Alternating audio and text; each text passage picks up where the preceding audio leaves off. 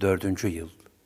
Üç yıl süren gizlilik devrinden sonra, yani peygamberliğin dördüncü yılında Allah Teala buyurdu. فَاسْتَعْ بِمَا تُؤْمَرُ وَاَعْرِضْ عَنِ الْمُشْرِك۪ينَ اِنَّا كَفَيْنَاكَ الْمُسْتَهْزِئ۪ينَ Ey Resulüm! Artık sana emrolunanı açıkla. Çatlatırcasına tebliğ et. Puta tapanlara aldırma. Yüz çevir onlardan. Alay edenlere karşı biz sana yeteriz. El-Hicr 94-95 Bu ayet-i kerimelerle tebliğin artık açıktan yapılması emredilmiş oldu. Bir başka ayet-i kerimede de bu husus daha açık hatta ikaz mahiyetinde şöyle ifade buyurulmuştur. Ya eyyuher Resulü bellig ma unzile ileyke min rabbike ve illem tef'al fema bellagte risaletehu vallahu ya'simuke minen nas. Ey Resul! Sana indirileni tebliğ et. Eğer bunu yapmazsan, onun elçiliğini yapmamış olursun. Allah seni insanlardan koruyacaktır. Şüphesiz ki Allah, kafirler topluluğuna rehberlik etmez. El-Maide 67 Artık Allah Resulü sallallahu aleyhi ve sellem, Cenab-ı Hakk'ın buyurduğu veçile, Ey insanlar!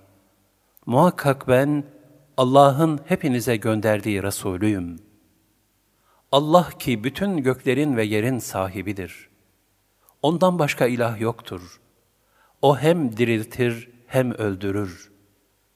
Öyleyse Allah'a ve O'nun ümmi olan Resulüne ki O, Allah'a ve O'nun sözlerine inanır, iman edin ve O'na tabi olun ki doğru yolu bulasınız. El-Araf 158 diyerek insanları açıktan İslam'a davet etmeye başladı. Kureyş kabilesini Safa tepesine çağırdı. Onlar da bu çağrıya icabet ederek Safa tepesine geldiler.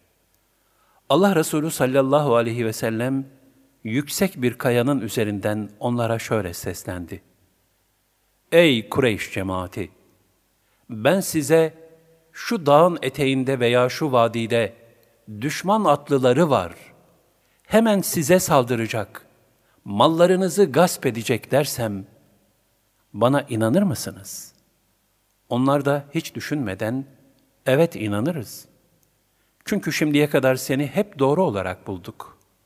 Senin yalan söylediğini hiç işitmedik dediler.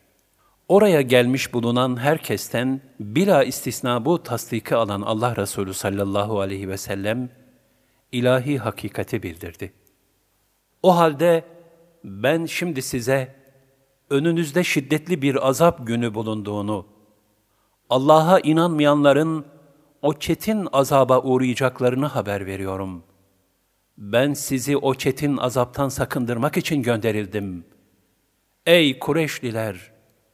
Size karşı benim halim, düşmanı gören ve ailesine zarar vereceğinden korkarak hemen haber vermeye koşan bir adamın hali gibidir.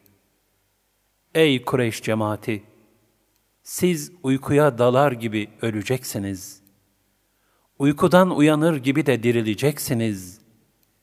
Kabirden kalkıp Allah'ın huzuruna varmanız, dünyadaki her hareketinizin hesabını vermeniz muhakkaktır. Neticede, hayır ve ibadetlerinizin mükafatını, kötü işlerinizin de ceza ve şiddetli azabını göreceksiniz. Mükafat ebedi bir cennet, mücazat da daimi bir cehennemdir. Allah Resulü sallallahu aleyhi ve sellemin bu hitabesine, orada bulunanlarca umumi bir karşı çıkma görülmedi. Yalnız amcası Ebu Leheb, hay kuruyası, bizi buraya bunun için mi çağırdın? diyerek münasebetsiz ve yakışıksız sözler sarf etti. Hakaretleriyle Yüce Peygamber'in kalbini kırdı. Ebu Leheb'in bu tavrı üzerine Tebbet suresi nazil oldu. Ebu Leheb'in iki eli kurusun, kurudu da. Malı ve kazandıkları ona fayda vermedi. O alevli bir ateşte yanacak.'' odun taşıyıcı olarak ve boynunda hurma lifinden bükülmüş bir ip olduğu halde karısı da ateşe girecek. Tebbet 1.5 Ayette Ebu Leheb'in hanımı da zikredilmiştir. Çünkü o da kocası gibi Allah Resulü sallallahu aleyhi ve sellemin yoluna diken koyarak eziyet etmekteydi. Aynı zamanda bu sure, sırf ırkı yakınlığın mühim bir değeri olmadığını da zımnen ifade etmektedir. Mühim olan ruhi yakınlıktır, takvadır. Ruhun ırkı yoktur. Irk, cesede ait bir keyfiyettir. Cesetse toprakta yok olacaktır. İnsan kamil manası ile ruhtan ibarettir. Onun mükerrem vasfı da budur. Yoksa insan, değişik kumaşlardan elbise giymekle kıymet kazanmaz. Nübüvvetin bu safhasında nazil olan ayetler, umumiyetle kıyametin dehşetinden haber vermekteydi. Rabbinin azabı muhakkak vuku bulacaktır. Ona engel olacak hiçbir şey yoktur. O gün gök sallanıp çalkalanır. Dağlar yürüdükçe yürür. O gün peygamberlerini yalanlayanların vay haline. Onlar ki daldıkları batıl içinde oyalanıp duranlardır. O gün cehennem ateşine itilip atılırlar da, işte yalanlayıp durduğunuz ateş budur denilir. Et-Tur 7-14 Resul-i Ekrem sallallahu aleyhi ve sellem Efendimizin peygamberliğini ilan etmesi ve davete alenen başlamasının ardından, müşriklerin ve putlarının aleyhindeki ayeti kerimeler de nazil olmaya başladı. Ey müşrikler! Siz ve sizin Allah'tan başka taptığınız şeyler hep cehennem odunu olacaktır. Varacağınız yer orasıdır. El-Enbiya 98 Ey Resulüm de ki, ben de ancak sizin gibi bir insanım. Bana ilahınızın bir tek ilah olduğu vahyolunuyor. Artık ona yönelin. Ondan mağfiret dileyin. Ortak koşanların vay haline. Fussilet 6 Bunlar ve benzeri ayetler müşrikleri çileden çıkardı. Müslümanlara ateş püskürmeye başladılar. Çünkü yeni gelen din onların menfaatlerine dokunmaktaydı. Hemen Ebu Talib'e koştular. Durumu anlatıp yeğenine mani olmasını istediler. Ebu Talip onları nezaketle savdı.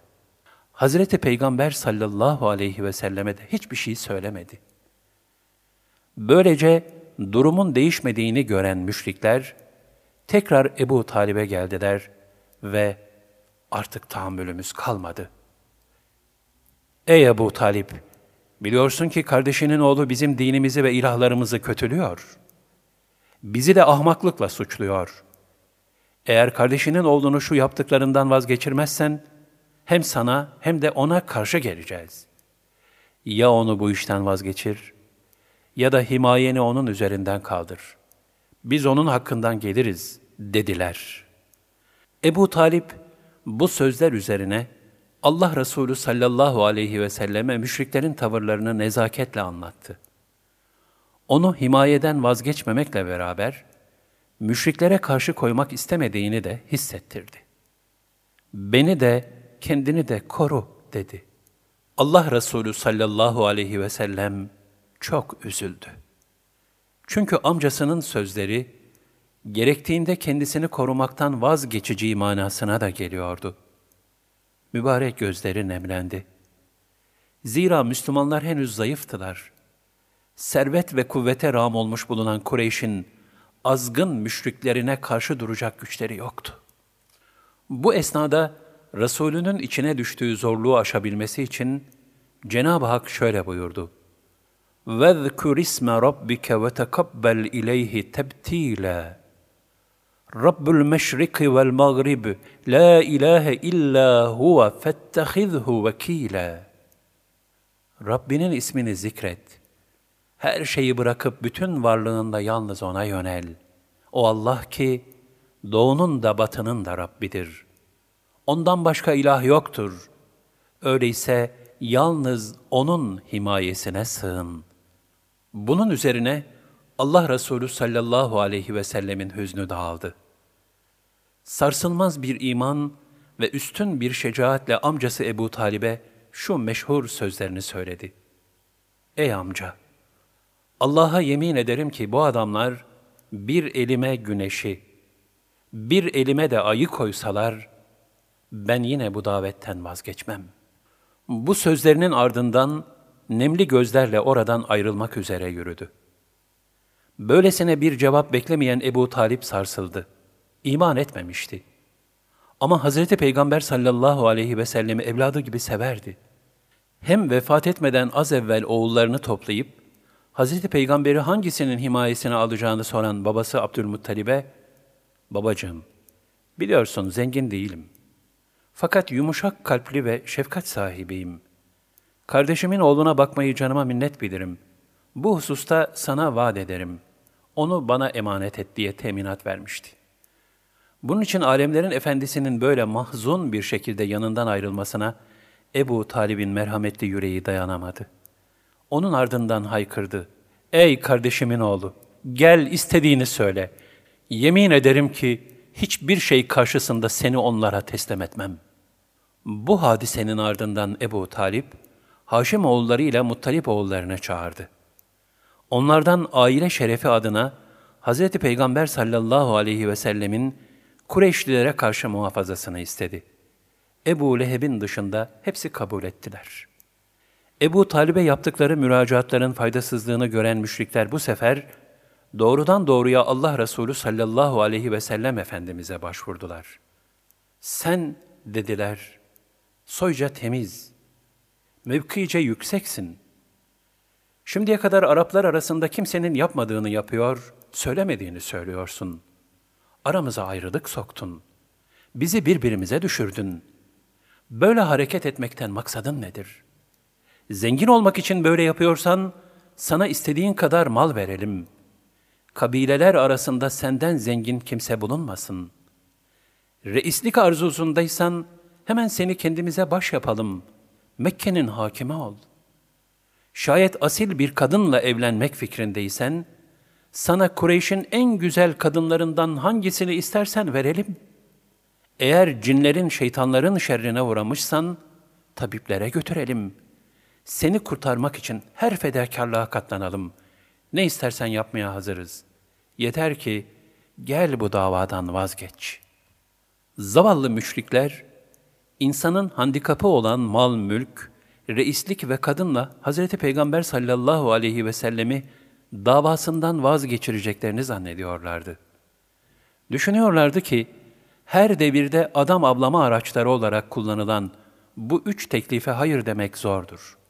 Servet, şöhret ve şehvet, insanoğlunun ram olduğu nefsin üç büyük tuzağıdır. Ancak nasıl da kavrayamıyorlardı Resulün nurlu hayatında bu ve benzeri süfliliklerin hiçbir zaman yeri olmadığını. Üstelik Allah Resulü sallallahu aleyhi ve sellemin cevabı da bu hakikati haykırıyordu. Ben sizden hiçbir şey istemiyorum. Ne mal ne mülk ne saltanat ve ne de reislik. Benim tek istediğim şudur. Putlara tapmaktan vazgeçiniz. Yalnız bir olan Allah'a ibadet ediniz. Müşriklerse nefislerine ram oldukları için, onun ulvi davasını bir türlü idrak edemiyorlar. Kendisinden putlara tapmasını bile isteyecek kadar ileri gidiyorlardı. Bunun üzerine Hazreti Peygamber sallallahu aleyhi ve sellem de kendisini şöyle takdim ediyordu. Sizin Allah'ı bırakıp da kulluk ettiklerinize kulluk etmek bana yasak kılınmıştır. Çünkü bana Rabbimden apaçık deliller gelmiştir. Ben kendimi alemlerin Rabbine vermekle emrolundum. El-Mü'min 66 Ben dini Allah'a halis kılarak ona kulluk etmekle emrolundum. Ben Müslümanların ilki olmakla emrolundum. Ez-Zümer 11-12 Ben ancak Allah'a kulluk etmekle ve ona asla ortak koşmamakla emrolundum.'' Ben yalnız O'na çağırıyorum ve dönüşüm O'nadır. Er-Ra'd 36 Ben ancak bu şehrin Mekke'nin Rabbine ki, o burayı dokunulmaz kılmıştır.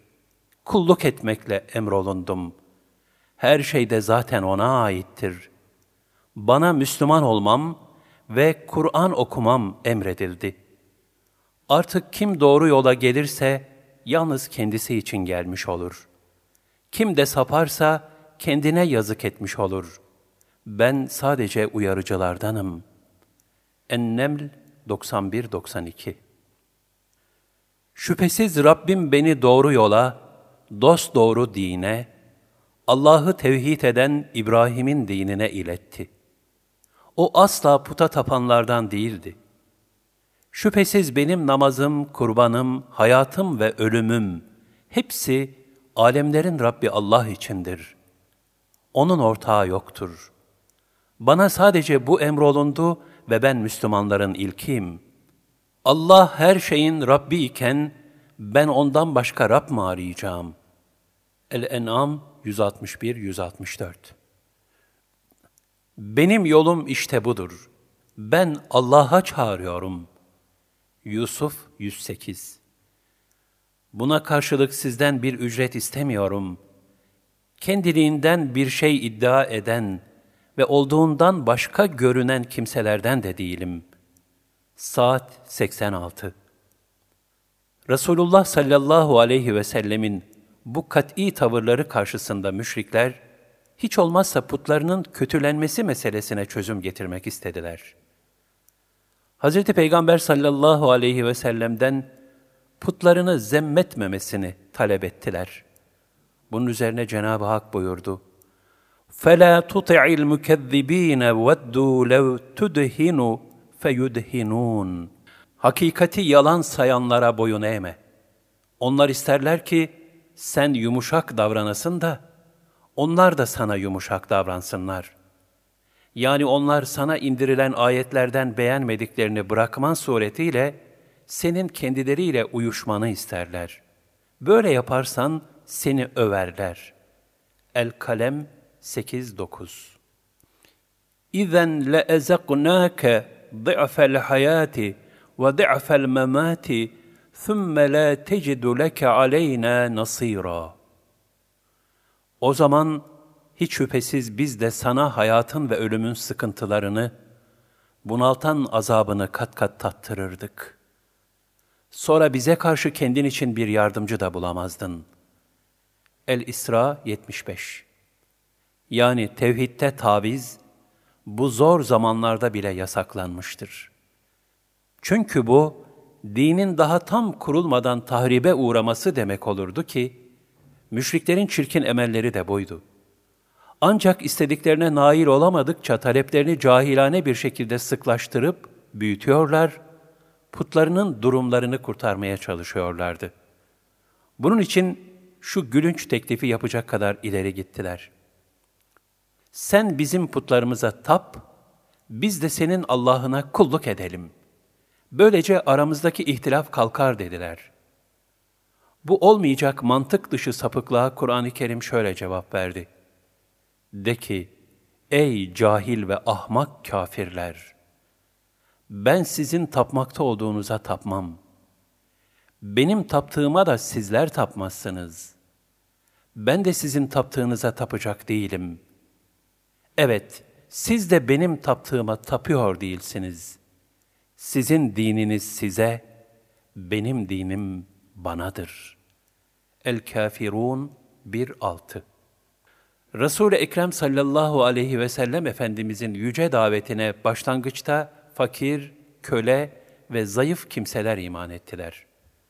Bunun yanında Hazreti Ebubekir radıyallahu anh gibi zenginlerden iman edenler olmuşsa da sayıları pek azdı.